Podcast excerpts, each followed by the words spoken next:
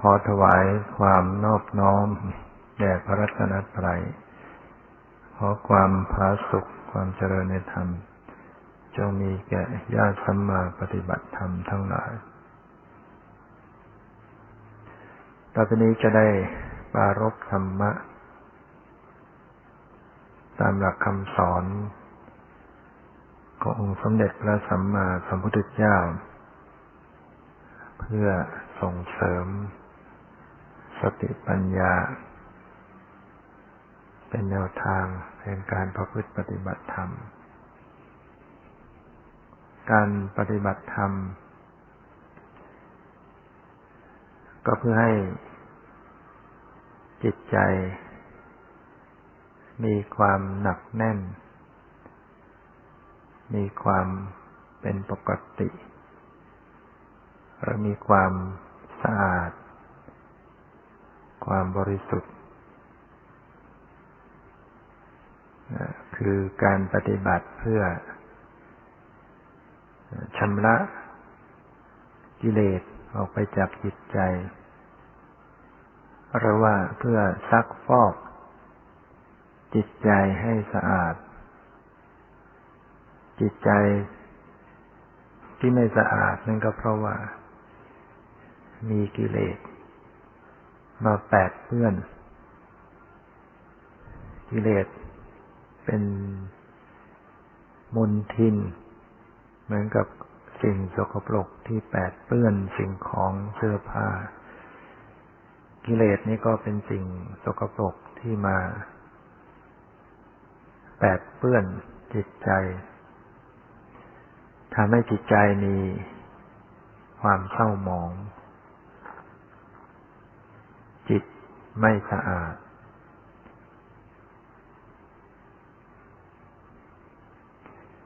นั้นถ้าหากว่ามีการปฏิบัติ ซักฟอกกิเลสออกไปจากใจทำลายกิเลสออกไปจากจิตใจได้ จิตก็จะคืนสู่สภาพนะประพัดสอนนะจิตที่ไม่มีกิเลสนั้น ก็จะมีความผ่องใส กิเลสที่เข้ามา ที่จรเข้ามาในจิตใจนั้น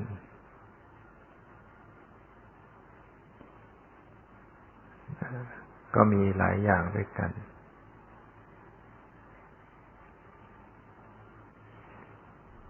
ที่เป็นตัวใหญ่ ๆ เป็นรากเง่า ก็มีอยู่สามตัวด้วยกัน คือมีโลภะโทสะโมหะนะโลภะโทสะโมหะนี่เป็นกิเลสใหญ่ เป็นรากเง่า ของอกุศลธรรมทั้งหลาย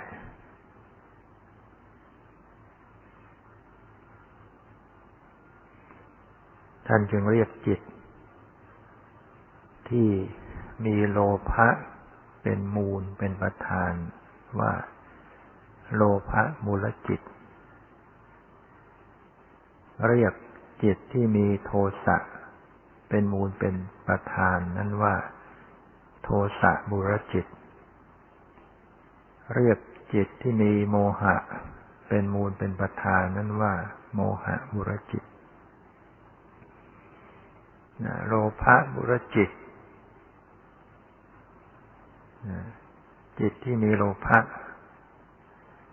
เป็นมูล เป็นประธาน เป็นรากเหง้า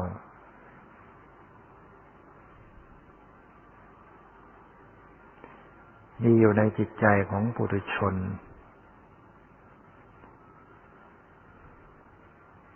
โทสะอุรจิตก็มีอยู่ในจิตใจของปุถุชน โมหะอุรจิตก็มีอยู่ในจิตใจของปุถุชน ฉะนั้นบุคคลที่มีโลภะโทสะโมหะ ครบบริบูรณ์อยู่ในจิตใจ ก็เรียกบุคคลนั้นว่าปุถุชน แปลว่าผู้ที่ ยังหนาแน่นด้วยกิเลสชนบุคคลผู้หนาแน่นด้วยกิเลส แต่ถ้าได้ปฏิบัติวิปัสสนาพัฒนาจิต ให้สะอาดขึ้น มีปัญญาทำลายกิเลส ออกไปจากจิตใจได้บ้างได้บางส่วนก็ตาม แต่ว่าละได้โดยเด็ดขาด กิเลสอันใดละไปแล้วก็กิเลสอันนั้นจะไม่กลับเกิดขึ้นในจิตใจอีก เราก็เรียกบุคคลที่มีความสามารถละกิเลสได้ว่าอริยบุคคล นะอริยบุคคลแปลว่า บุคคลผู้ประเสริฐนะประเสริฐอย่างไร คือเป็นบุคคลที่ ไปจากข้าศึกนะบุคคลที่ไปจากข้าศึกข้าศึกคืออะไรข้าศึกคือกิเลส อริยะนะอรินะแปลว่าข้าศึก ยะ แปลว่าไป อริยะ แปลว่าไปจากข้าศึกนะจึงเรียกว่าประเสริฐ งานที่ประเสริฐนั่นก็เพราะไปจากข้าศึกได้ คือหมายถึงเมื่อจิตใจนั้น หลุดพ้นออกจากกิเลส หรือว่ากิเลส ทำลายถูกทำลายไป จิตสะอาดขึ้น จิตบริสุทธิ์ขึ้น เป็นอริยะบุคคล ปุถส่วนปุถุชนนั่น ละกิเลส โดยเด็ดขาดยังไม่ได้ ละได้เป็นบางครั้งบางคราวเป็นบางขณะ ขณะใดที่มีสมาธิ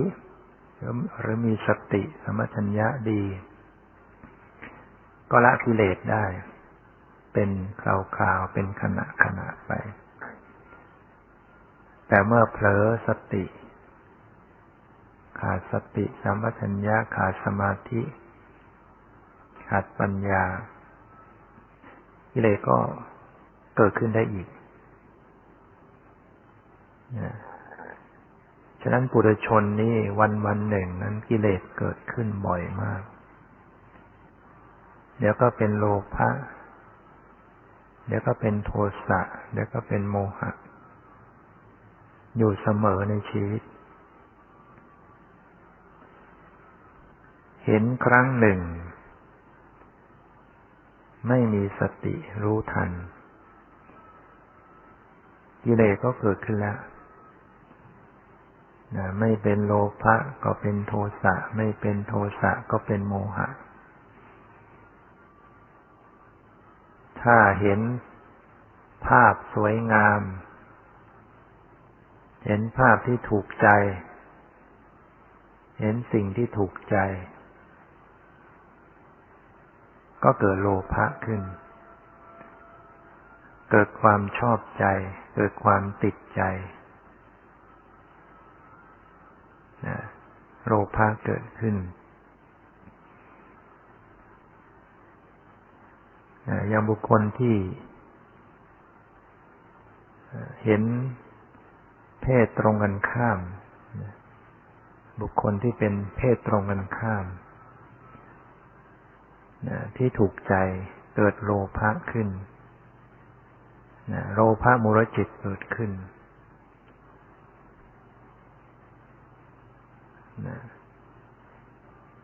หรือว่าได้ฟังเสียง ได้ฟังเสียงที่ถูกใจ เสียงเพราะ เกิดความชอบใจติดใจ นั่นโลภะมุรจิตก็เกิดขึ้น ถ้าไม่มีสติรู้เท่าทันเมื่อได้กลิ่นหอมหอม ได้รสอร่อยอร่อย เวลารับประทานอาหาร ได้ริมรสอร่อย เกิดความชอบใจติดใจในกลิ่นในรสนั่นก็โลภะมุรจิตได้เกิดขึ้นแล้ว ได้สัมผัสทางกายที่ดี ได้นอนที่นอนนุ่มนวลได้สัมผัส เครื่องรูปไร้ต่างๆ ที่ถูกใจ เกิดความยินดีในสัมผัสนั้น โลภะก็เกิดขึ้นแล้วหรือว่า ได้เห็นภาพไม่สวยงาม ภาพที่ไม่ถูกใจ ได้ฟังเสียงไม่ไพเราะ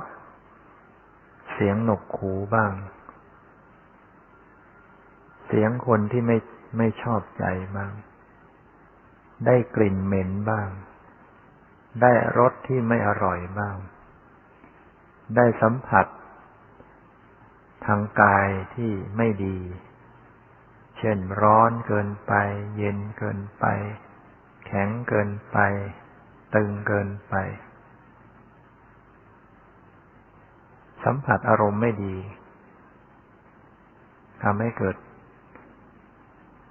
ความปวดความเจ็บทางร่างกาย หรือร้อน อากาศร้อนในสัมผัสทางกายไม่ดี ก็เกิดโทสะขึ้น เกิดความโกรธ เกิดความไม่ชอบใจ เกิดความยินร้ายขึ้นเนี่ยจะเห็นว่า โทสะ คอยจะเกิดขึ้น เมื่อประสบอารมณ์ที่ไม่ดี หรือว่า รับอารมณ์กลางๆอารมณ์กลางๆรูปเสียงกลิ่นรสหดตพะธรรมรมไม่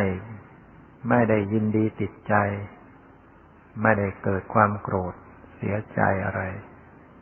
แต่ว่าหลงไป รับรู้แล้วก็หลงเลอะเลือนไม่ได้ ไม่มีสติรู้ทัน จิตใจล่องลอย เผลอเลอ นั่นก็โมหะเกิดขึ้นแล้วโมหะมรจิตได้เกิดขึ้นอีก เพราะฉะนั้น ชีวิตที่เป็นไปแต่ละวันละวันนี้ ซึ่งจะต้องเห็นได้ยินรู้กลิ่นรู้รสรู้สัมผัสคิดนึกอยู่ทุกขณะทุกขณะทุกเวลาเนี่ย ถ้าไม่ได้เจริญสติ ไม่ได้ปฏิบัติธรรมแล้ว ก็จะมีกิเลสเกิดขึ้นวันยังค่ำเป็นโลภะเป็นโทสะเป็นโมหะอยู่อย่างนี้ นี่คือปุถุชน ผู้หนานแน่นด้วยกิเลส เมื่อกิเลสเกิดขึ้น ก็ประทุษร้ายจิตใจ แปดเปื้อนจิตใจ ให้จิตใจนั้น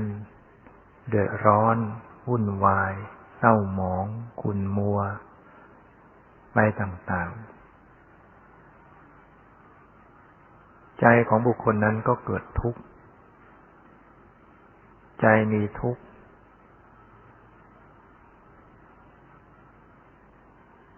เนี่ยเป็นเป็นเรื่องที่เป็นสัจธรรม เป็นความจริงอย่างนี้ เป็นไปอย่างนี้นะปุถุชนเป็นไปอยู่อย่างนี้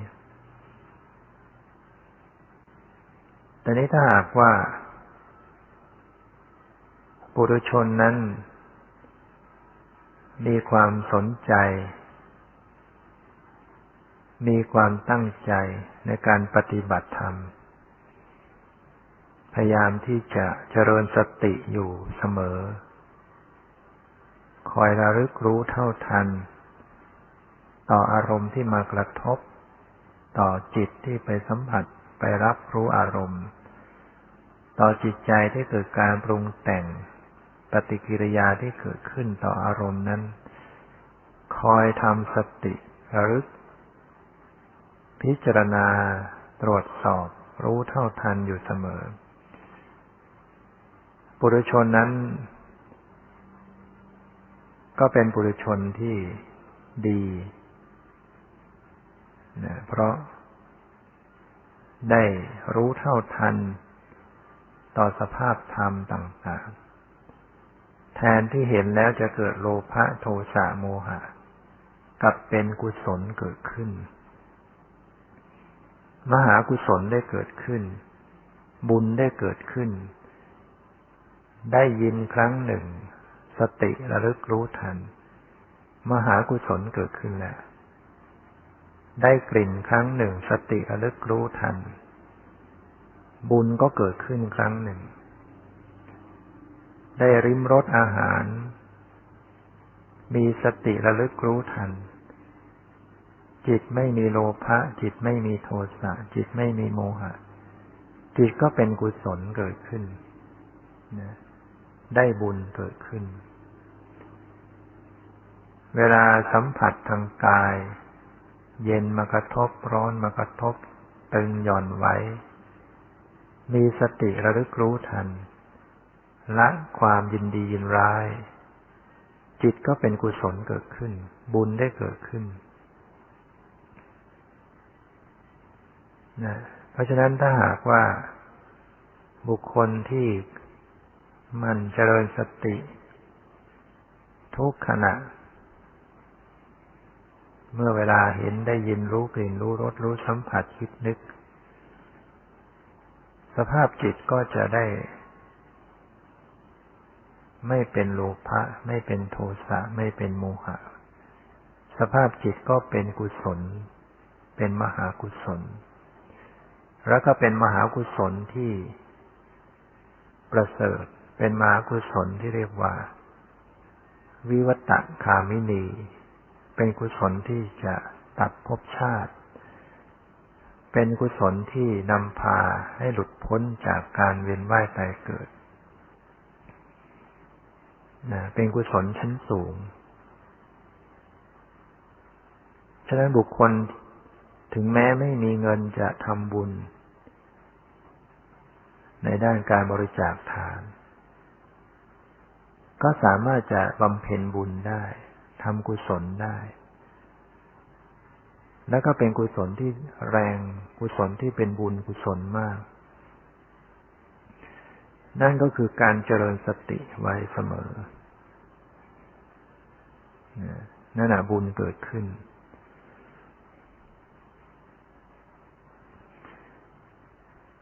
มันตรวจสอบดูจิตใจของตนเอง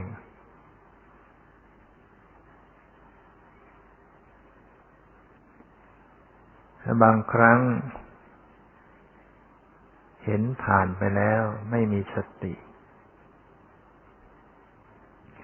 หรือได้ยินผ่านไปแล้ว ไม่มีสติ ได้กลิ่นไม่มีสติ ได้ลิ้มรสไม่มีสติ ได้สัมผัสทางกาย ไม่มีสติ รับรู้เรื่องราวไม่มีสติ จิตทางมโนทวารก็จะถูกปรุงแต่ง มีการตรึก มีการนึก มีความจำแล่นไป สู่สมมติบัญญัติ ในความหมายในรูปร่างในชื่อภาษา ความเห็นผิดความยึดผิดก็เข้ามา สภาพของจิตก็มีโลภะโทสะโมหะเกิดขึ้น แต่บุคคลนั้น ก็กลับได้สติขึ้น ว่าอ๋อจิต เกิดเป็นโทสะจะแล้วอ๋อจิตเป็นโลภะอ๋อจิตเผลอจิตเป็นโมหะจะแล้วอย่างนี้ก็ถือว่ายังดีนะยังดีที่ยังมีสติ แม้ว่าจิตจะเป็นโลภะโทสะโมหะแล้วก็ตาม ก็ยังมีกุศลเกิดขึ้นอีกสลับกับ อกุศล ขณะหนึ่งเป็นโลภะขณะหนึ่งเป็นมหากุศล ขณะหนึ่งเป็นโทสะขณะหนึ่งเป็นกุศล ขณะหนึ่งเป็นโมหะขณะหนึ่งเป็นกุศล ยังสลับกันอยู่ ยังมีกุศลมาสลับมาแทรก ขณะที่กิเลสโลภะโทสะโมหะเกิดขึ้น แล้วก็เจริญสติเข้าไปรู้เข้าไปรู้ในจิต นะก็เข้าไปรับรู้ว่าอ๋อจิตเป็นโลภะจิตเป็นโทสะจิตเป็นโมหะนั่นแหละขณะนั้นแหละกุศลจะเกิดขึ้นสลับกับอกุศลอยู่ แข่งกันนะถ้าสติเกิดขึ้นเพียงครั้งสองครั้งแล้วก็หมดไปไม่ยอมเพียรตั้งสติอยู่อีกนะสติก็พ่ายแพ้ไป อกุศล คือโลภะโทสะโมหะนั้น ก็จะเกิดต่อในจิตใจต่อไป แต่ถ้าบุคคลนั้นพยายามเจริญสติ แม้กำลังโกรธ แม้กำลังโลภกำลังหลง พยายามมีสติรู้รู้รู้รู้มันยังไม่หมดไปยังเกิดอยู่ ยังมีโลภะยังโทสะอยู่ก็รู้อีกรู้อีกรู้ไปเรื่อยๆรู้ไปเรื่อยๆ ไม่ทดไม่ถดถอยไม่ท้อถอย พยายามรู้ไปรู้ไปรู้ไปรู้ไป สติเกิดต่อขึ้นต่อขึ้นต่อขึ้น หนักเข้าหนักเข้า สติมีกำลังขึ้น อกุศล ก็อ่อนกำลังลงอ่อนกำลังลงไอ้ที่เกิดขึ้นมาครั้งต่อๆมาก็หมดหมดกำลังไปในสุดก็เหตุปัจจัยที่จะทำให้อกุศลมันเกิดต่อนั้นก็หมดลง จิตก็โปร่ง เบาคลายจากโลภะโทสะโมหะโปร่งเบาเพราะว่า กุศลเข้ามาหล่อเลี้ยงจิตใจอกุศลที่ทำให้หนักอกหนักใจนั้นสิ้นไป นี่ก็ถือว่ายังดี เหมือนกับบุคคลที่ขโมยเข้ามาในบ้านแล้ว ก็รู้ทัน ก็ยังพอจะแก้ไขได้ แต่ถ้าบุคคลที่คอยระมัดระวังดีขโมยก็เข้าไม่ได้ เข้าบ้านไม่ได้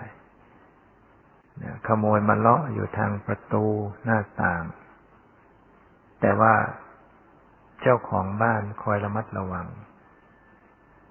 นะปิดประตูหน้าต่างและคอยดูแลอยู่ ขโมยก็ก็เข้าบ้านไม่ได้ อุปมาเหมือนกับบุคคลที่คอยสำรวมระวังรักษาสติ ที่จะรู้ทันในขณะเห็น ขณะได้ยิน ขณะรู้กลิ่น ขณะรู้รสขณะรู้สัมผัส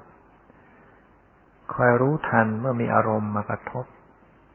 มีสีมีเสียง มีกลิ่น มีรสมีสัมผัสมากระทบ คอยรู้ทันเนี่ย เหมือนกับเป็นผู้ที่มีคนเฝ้าประตูอยู่นะกิเลสมันก็เกิดขึ้นไม่ได้นะกิเลสมันตัวตัวเหมือนเป็นตัวขโมยเนี่ยนะถ้ามีสติทันแล้ว มันก็ผ่านมาไม่ได้นะหรือว่าอาวิชชา ความหลงนะโลภะความโลภ โทสะความโกรธอวิชาหรือเรียกอย่างโมหะเนี่ย ความหลงก็เกิดขึ้นไม่ได้ แต่ถ้าหากว่าสติไม่ทัน มันก็เข้ามา ผ่านเข้ามา เกิดขึ้นในจิตใจ อวิชชายังไม่สิ้นจากสังขารเจ้าตัวมารตัณหาย่อมมาสู่ ผ่านช่องทางเต็มอกหกประตู คือตาหู จมูกลิ้นและกายใจ เข้าเหยียบย่ำเหล่ากุศลจนพินาศ วิปลาสความดีมิมีได้ ต้องติดตรวนวัตตะตลอดไป เพราะว่าไม่รู้จริงสิ่งนี้เองทำฉไหนถึงจะให้คลายเห็นผิด ตั้งสติพิชิตเข้าข่มเหงอวิชาโมหะ มันกลัวเกรง พ่งตรงเถงปรมัตปัจจุบัน สติมีสมาธิมาปัญญาเกิด แสนประเสริฐละวางว่างจากขัน สู่สันติสิ้นทุกสุขนิรันดร์ณที่นั้นน่หรือคือนิพพานนั้นกิเลสอวิชชาโลภะ มันก็ผ่านเข้ามา ทางตาหูจมูกลิ้นกายใจ มันเข้ามาสู่จิตใจนะที่จริงมันมันมันเกิดที่ใจนะแต่มันอาศัยนะเหตุปัจจัยจากรูปรสกลิ่นเสียงสัมผัส ที่มากระทบตาหูจมูกลิ้นกายใจ ก็เกิดขึ้นในจิตใจมันก็จะย่ำยี กุศลธรรมต่าง ๆ ให้พินาศไป อกุศลถ้ามันเกิดครอบงำจิตใจบุคคลใด จิตใจบุคคลนั้นก็เดือดร้อนเป็นทุกข์เหมือนอุปมาเหมือนกับว่า พื้นแผ่นดินนี้ ถ้าหากว่าไม่ป้องกันให้ดี ศัตรูฆ่าศึกรุกรานนะเข้ามา อย่างเช่นกรุงศรีอยุธยานะป้องกันเมืองไม่ดี ถูกพม่าเข้ามารุกรานนะพอเขาเข้าประตูเมืองได้เขาก็ทำลายนะฆ่าฟันเผาผลาญทั้งบุคคลทั้ง ทรัพย์สมบัติสถานที่พินาศย่อยยับไป นั่นเพราะว่า ระวังรักษา ประตูเมืองคูค่ายอะไรต่าง ๆ ไม่ไม่ดีไม่แน่นหนาหรือว่ามี ไม่เท่าทันต่อเรศกลอุบายกลวิธีหลอกลวงเหมือนบุคคลที่ไม่เท่าทันต่อกิเลสกิเลสมันหลอกเอา เห็นดีเห็นงามไป ก็เลยต้องถูกกิเลสทำลาย อย่างบุคคลที่ประพฤติพรหมจรรย์อยู่ นะบางครั้งกิเลสมันก็จะมาหลอกมาล่อว่าจะอยู่ไปทำไม มาอดอดอยากอยากมา อยู่อย่างนี้ สู้ไปอยู่ ข้างนอกไม่ได้ทำอะไรได้ตามใจชอบ จะกินจะนอนจะเที่ยวจะเล่นนะนั่นคือมายา นั่นคือกลลวงนะของกิเลสของมาร ถ้าเราคล้อยตามนะเราก็ตกเป็นเครื่องมือของกิเลส กิเลสก็จะใสเราไป พาเราไปหัวปักหัวปั๊มแล้วก็จะต้อง ย่อยยับเสียหายตกต่ำไป เหมือนกับว่าบุคคลไม่ รู้เท่าทันกลอุบายของข้าศึกข้าศึกทำกลลวงเข้ามา ก็ไปตายใจ ในสุดก็ต้องข้าศึกก็เข้าเมืองได้ทำลายฆ่าฟัน บุคคลในเมืองนั้นล้มหายตายกันไป เหมือนกิเลสที่มันเข้ามาแล้วมาสู่จิตใจแล้ว มันก็ทำลายกุศลธรรม ความดีงามในจิตใจให้สิ้นไปข้าศึกที่เข้ามาสู่ในพื้นแผ่นดินเนะเขาก็จะไม่ปราณีปราศัยพื้นแผ่นดินนั้นก็จะลุกเป็นไฟเดือดร้อน ระสำระสาย คนที่อยู่ในพื้นแผ่นดินนั้นก็เดือดร้อน เมื่อมีบุคคลที่เยี่ยมโหดบุคคลที่ไม่ดีมาปกครองประเทศ มาปกครองเมืองนั้น ประชาชนในเมืองนั้นก็รัดสำระสายเดือดร้อนถูกกบกดขี่ทำร้ายเบียดเบียน จิตใจนี่ก็เหมือนกัน จิตใจเหมือนกับเป็นประเทศเป็นเมืองนะเมื่อกิเลสมันเป็นข้าศึกเข้ามาสู่จิตใจสิ่งแค่นั้นหรือที่เป็นสิ่งที่คุ้มกันแล้วบุคคลนั้นก็จะต้อง ปัจจุบันก็ต้องติดคุกติดคุก ทุกทรมานในคุกเดือดร้อน คนรอบข้าง ที่เป็นญาติพี่น้องก็เดือดร้อนไม่ใช่เดือดร้อนเฉพาะคนเดียว เดือดร้อนกับไปหมด นั่นคืออคืออำนาจของกิเลสเนี่ยพอมันถ้าเราทำตามมันไปเนี่ย เราจะเดือดร้อนมากกว่า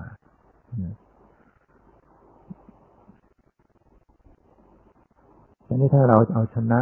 กิเลสก็เหมือนเราพ่ายแพ้ตัวบุคคล เขาด่ามาเราข่มใจไม่ด่าตอบ เขาทำเบียดเบียนมาเราไม่ได้ทำร้ายเขาตอบเนี่ย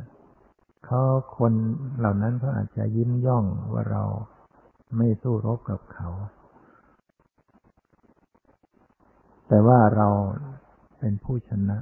นะคือชนะกิเลสชนะใจตนเองนั่นคือความชนะนะเราไม่เดือดร้อนในภายหลัง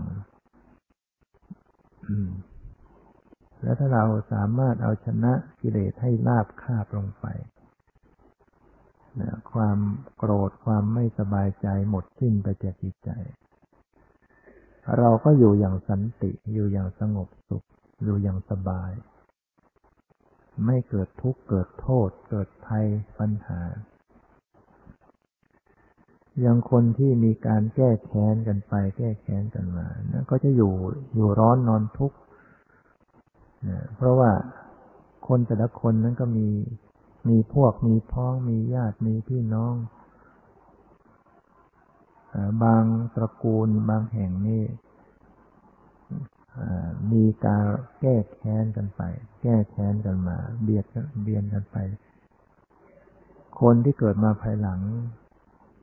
ไม่รู้อีโหนนี่ก็พลอยเดือดร้อนไปเลยอยู่ยากนอนลำบาก นั่นคือปัญหาต่างๆ ฉะนั้น เราต้องเอาชนะศัตรูที่แท้จริงก็คือกิเลสในจิตใจของเรา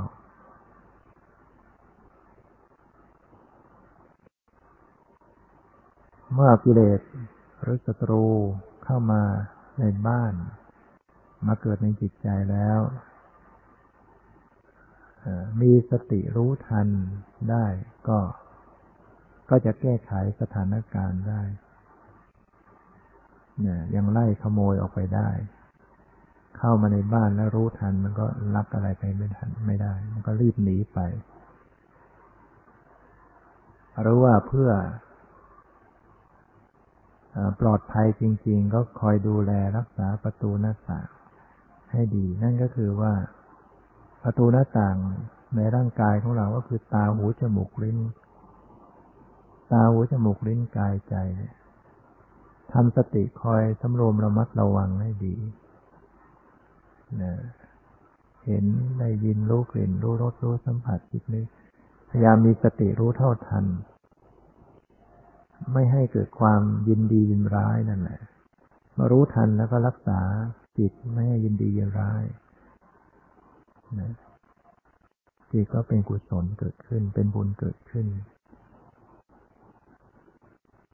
ก็เป็นการปฏิบัติธรรม เป็นการเจริญสติ เป็นการเจริญวิปัสสนาดังนั้นการเจริญวิปัสสนาเนี่ย ก็เจริญ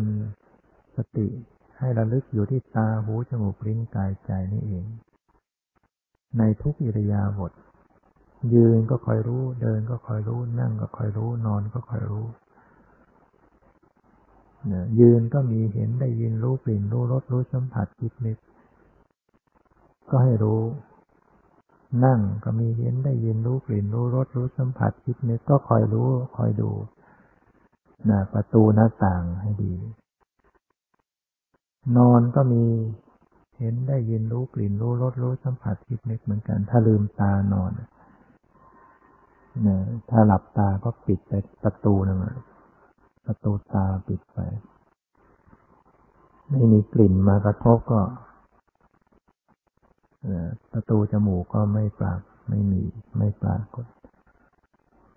ไม่ได้ทานอาหารอยู่ ไม่ได้อมอะไรอยู่ ประตูลิ้นก็ก็ปิดไปเหลือประตูหูนะกับประตูกาย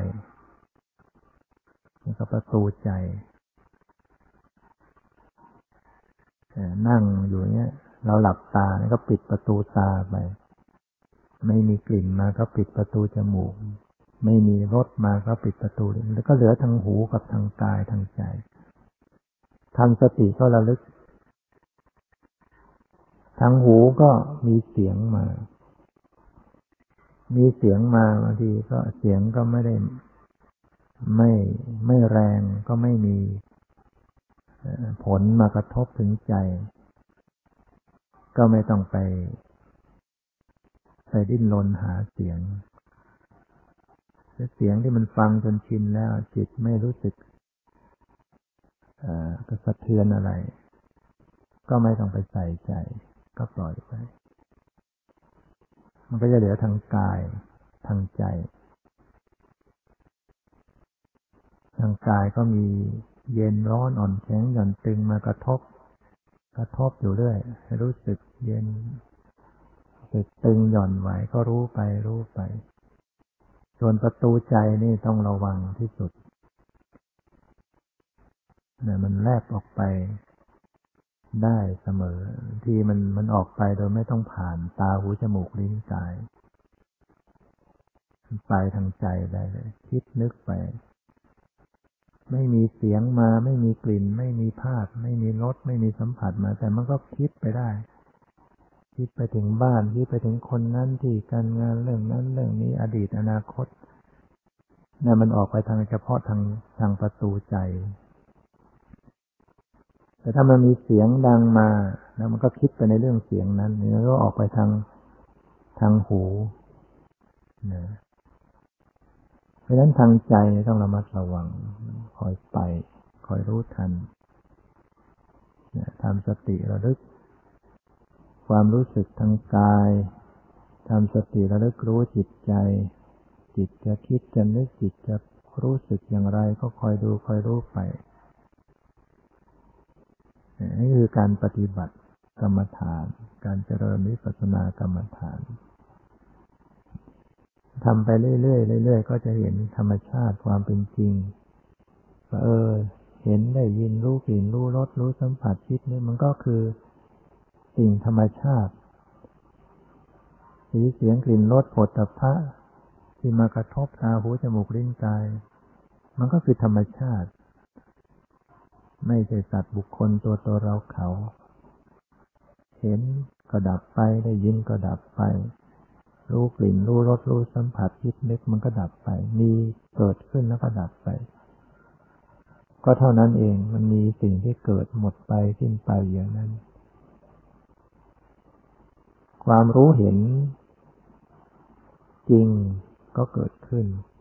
ว่าอ๋อ นี่มันไม่มีตัวตน มันไม่มีเรา มันไม่ใช่เรา ไม่ใช่ของเรา มันเป็นเพียงธรรมชาติที่ไม่คงที่เปลี่ยนแปลงอยู่อันนี้ แล้วก็จะไปเอาอะไร จะไปยึดถือ ก็ไม่ได้นะเป็นเพียงสภาพธรรมอย่างนี้จิตมีสติปัญญาเกิดขึ้น รู้จริงเห็นจริง ก็ลดละ ความยึดมั่นความเห็นผิดออกไปกิเลสก็ค่อยๆ ลดละออกไป ยิ่งทำยิ่งขึ้นยิ่งขึ้นไป ก็กลั่นกรองกิเลสออกไป ปัญญาเกิดขึ้น จิตก็สะอาดขึ้นสะอาดขึ้น จนในที่สุด มีปัญญาระดับสูงก็สามารถจะตัดละกิเลสโดยเด็ดขาดถอนหน้าถอนโคนกิเลสก็ไม่เกิดขึ้นในจิตใจนั่นก็หมดปัญหาไปดับทุกข์ได้สนิท ในข้อปฏิบัติที่พระเจ้าสอนไว้เนี่ยสามารถจะพัฒนาจิตตนเองให้เข้าสู่ความบริสุทธิ์ หรือหลุดพ้นจากกิเลสได้มีเพียงว่าเราจะลงทุนลงแรงประพฤติปฏิบัติตามไปได้แค่ไหนต้องอาศัยความเพียรอาศัยความอดทนอดกลั้นเพราะ สิ่งที่เป็นมารมันก็คอยมาขัดขวางแม้กิเลสก็ถือว่าเป็นมารคอยขวาง ไม่ให้ปฏิบัติไปได้ เช่นเกิดความง่วงแล้วแล้วนอนนั่งกรรมฐานก็คอยจะง่วง เกิดความฟุ้งซ่าน ทำแล้วก็ไม่ได้ความสงบ เกิดความโกรธความแคบแค้นใจก็ทำกรรมฐานไม่ได้ นั่งไปแล้วมีแต่สงสัย สงสัย สงสัยอยู่สิ่งเหล่านี้ก็มาขวางไว้หมดสิ่งที่มากั้นขวางความดี สติปัญญาไม่เจริญเขาเรียกกิเลสพวกนี้วันนิวรณ์ นิวรณ์เป็นธรรมดาที่จะเข้ามา เกิดขึ้นได้ในจิตใจของบุรุชน แม้กำลังทำกรรมฐาน ผู้ปฏิบัติก็จะต้องต่อสู้นะเอาชนะให้ได้นะนะถึงแม้ว่าจะแพ้ไปหลายครั้ง แต่ก็พยายามที่จะต้องเอาชนะจะง่วงก็พยายามที่จะ ดูความง่วง มันง่วงมันเป็นยังไง มันตรงไหน มันท้อถอยเป็นยังไง มันมีทุกตรงไหน มันเป็นเวทนาทุกขเวทนาตรงไหน ดูลงไปตรงนั้นจี้ลงไปที่มันทุกข์อย่างง่วงเลยมันทุกข์มึนที่ะมึนซึมนะเป็นทุกขเวทนาอย่างหนึ่งในสมอง สติดูลงไปที่มันเกิดความมึนซึม หรือดูลงไปในจิตที่มันท้อถอย สติเอาไปรู้ไปรู้ไปรู้ไปรู้สติธรรมชัญญามันรู้บ่อยบ่อยบ่อยมันมีสมาธิขึ้นมา มันก็จะทำลายกระจายความง่วงนะสลายออกไป เกิดความสว่างขึ้นใจสว่างกายปลอดโปร่งก็ทำกรรมฐานต่อไปได้ เวลามันฟุ้งขึ้นมาก็ ก็ดูว่ามันฟุ้งเพราะอะไรเราปฏิบัติด้วยความอยากหรือเปล่า อยากจะเอาให้ได้ อยากจะเอาให้ได้ ไปเร่งไปบีบไปกดไปข่มก็เลยฟุ้ง ก็ปรับผ่อนเสียทำแบบไม่ต้องอยากอะไร ไม่เอาอะไรทำแบบไม่ต้องการอะไร ความฟุ้งก็ก็ลดลงไปหายลงไป หรือว่าฟุ้งเพราะว่า รับอารมณ์ต่างๆ แล้วก็ไม่มีสติเท่าทัน จิตคิดไปในเรื่องนั้น เรื่องนั้น เรื่องนั้น คิดมากจนฟุ้ง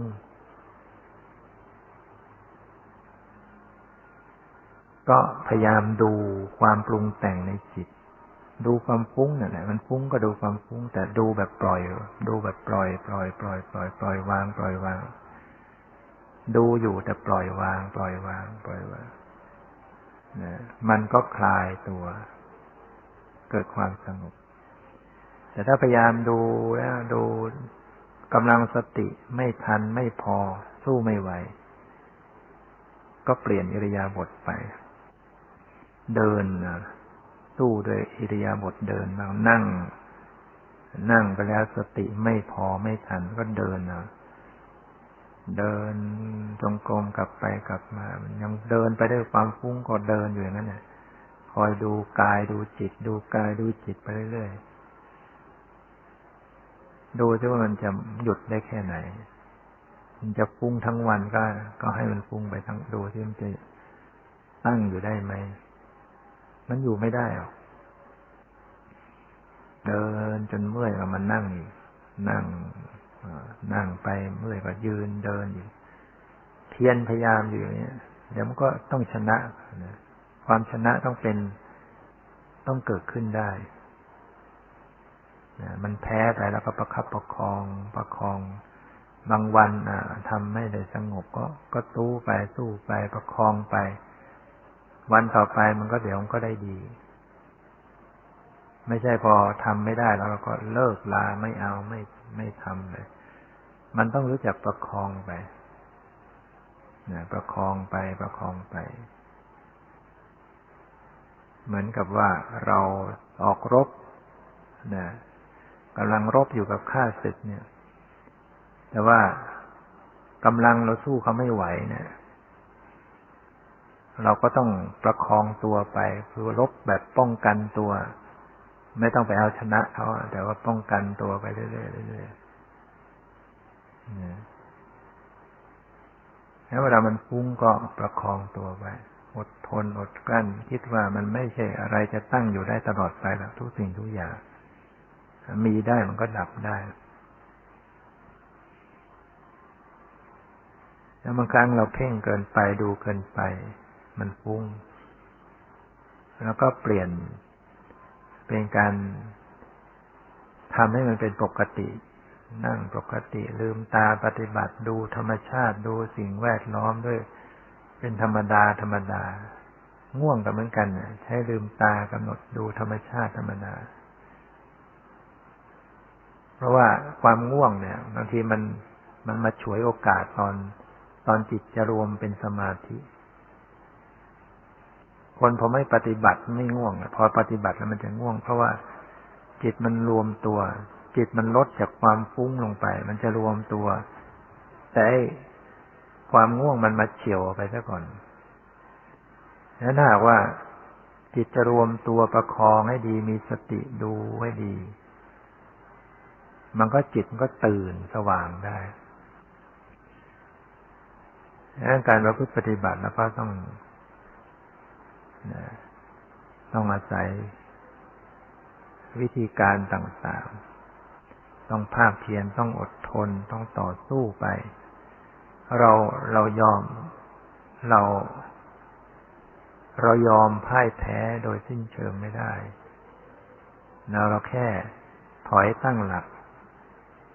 เราก็จะต้องเอาชนะกิเลสให้ได้ ไม่งั้นเราก็ไม่สามารถจะดับทุกข์ให้ตัวเองได้ วันนี้ก็ได้ใช้เวลามาพอสมควร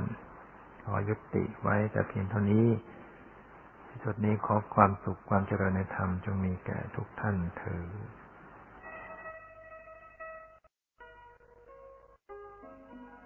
วันนี้ก็เป็นวันที่จะได้นำให้ยัดโยมประพฤติปฏิบัติกรรมฐาน จึงขอเชิญชวนญาติโยมท่านทุกปังได้ เตรียมตัวหาสถานที่นั่งปฏิบัติหามุมสงบ เพื่อจะได้ฝึกอบรมจิตใจ ให้เกิดสมาธิ ให้เกิดสติปัญญา ให้จิตใจเข้าถึงความบริสุทธิ์ จะได้พ้นจากความทุกข์ปฏิบัติได้มากได้ถึงการละกิเลสได้มาก ความทุกข์ก็ลดน้อยลงไปได้มาก ถ้ากิเลสหมดไปจากจิตใจโดยสิ้นเชิง ก็หมดความทุกข์ในจิตใจโดยสิ้นเชิง ฉะนั้นขอเชิญชวนญาติโยมได้พึงตั้งใจนะปฏิบัติกรรมฐานและต่อไปนี้ก็ตั้งใจขึ้นกรรมฐานสืบต่อไปนะโมตัสสะภะคะวะโต อะระหะโต สัมมาสัมพุทธัสสะ นะโมตัสสะภะคะวะโต อะระหะโต สัมมาสัมพุทธัสสะนะโมตัสสะภะคะวะโต อะระหะโต สัมมาสัมพุทธัสสะ อุกาสะ อุกาสะ ณ โอกาสบัดนี้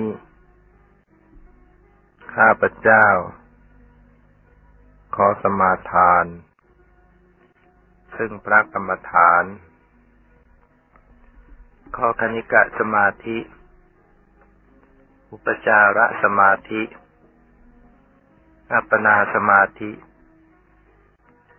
และวิปัสสนาญาณ จงบังเกิดขึ้น ในขันธสันดานของข้าพเจ้า ข้าพเจ้า จะตั้งสติไว้ ที่ปัจจุบันของรูปนาม สามหนและเจ็ดหน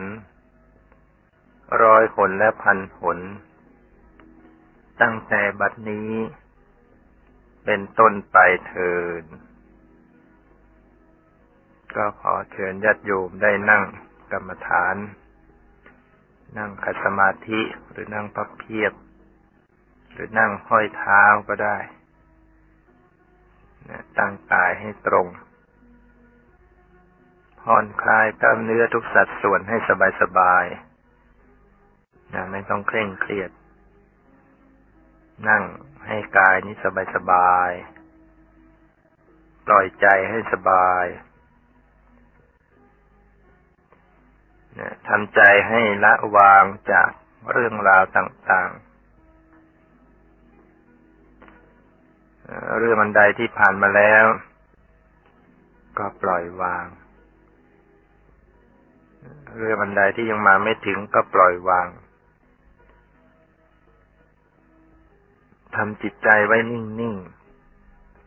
ๆ ทำใจไว้เฉยๆ สงบรู้อยู่ที่กายทั่วทั้งตัว ทำใจไม่ต้องหวังอะไรทั้งหมด แม้แต่ความสงบ อย่าใจร้อน อย่ารีบร้อน อย่าเพ่งเลงไม่ฝืนไม่บังคับกายทำกายให้สบายทำกายให้ปกติทำใจให้เป็นปกติทำจิตใจสละละวาง ปล่อยวางอารมณ์ภายนอกสำรวมจิตใจไว้นิ่งๆ เพียงทำใจปล่อยวาง ปล่อยวาง จิตก็มีความสงบ มีสมาธิเกิดขึ้นถ้ามีความสงบ มีความนิ่ง ก็จะมีการสัมผัสรู้ถึงสภาวธรรมในกาย โดยใช้สติระลึกรู้ใช้สัมปชัญญะพิจารณาสังเกตเนี่ยจะพบว่ากายนี้มีการเคลื่อนไหว มีความตึงความหย่อนความเคลื่อนไหว ส่วนใดส่วนหนึ่งก็ตามกายเช่นในส่วนของหน้าอกหน้าท้อง ก็จะมีความสะเทือนเคลื่อนไหวนเวลาหายใจเข้า เวลาหายใจออกนะอกหน้าท้องก็รู้สึกกระเพื่อมรู้สึกสะเทือน รู้สึกตึง รู้สึกหย่อนเคลื่อนไหวหายใจเข้าหน้าอกหน้าท้องตึง หายใจออกหน้าอกหน้าอกหน้าท้องก็หย่อน ใจสติเนี่ยระลึกรู้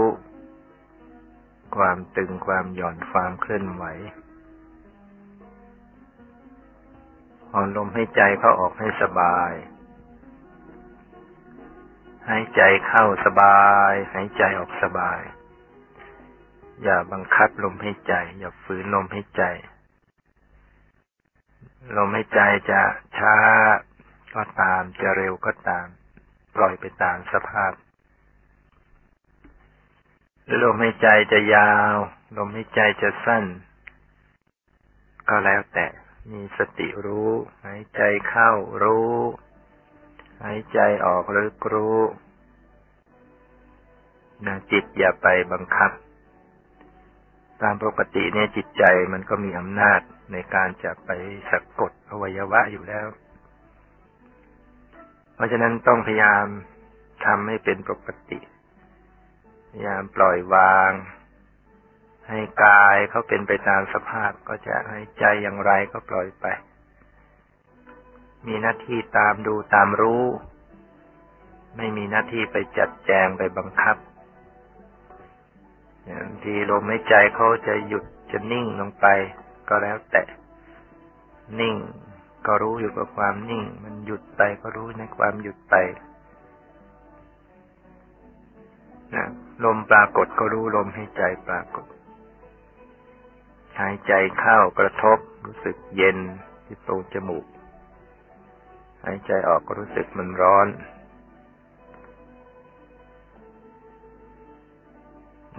ลมหายใจเนี่ย เมื่อยังไม่มีสมาธิมันก็แรงกระทบหยาบ เมื่อมีสมาธิ ลมก็จะละเอียด หายใจเข้าแผ่วเบา หายใจออกแผ่วเบาไปเรื่อยๆ สติก็ตามรู้ลมเข้าลมออกอย่างปกติ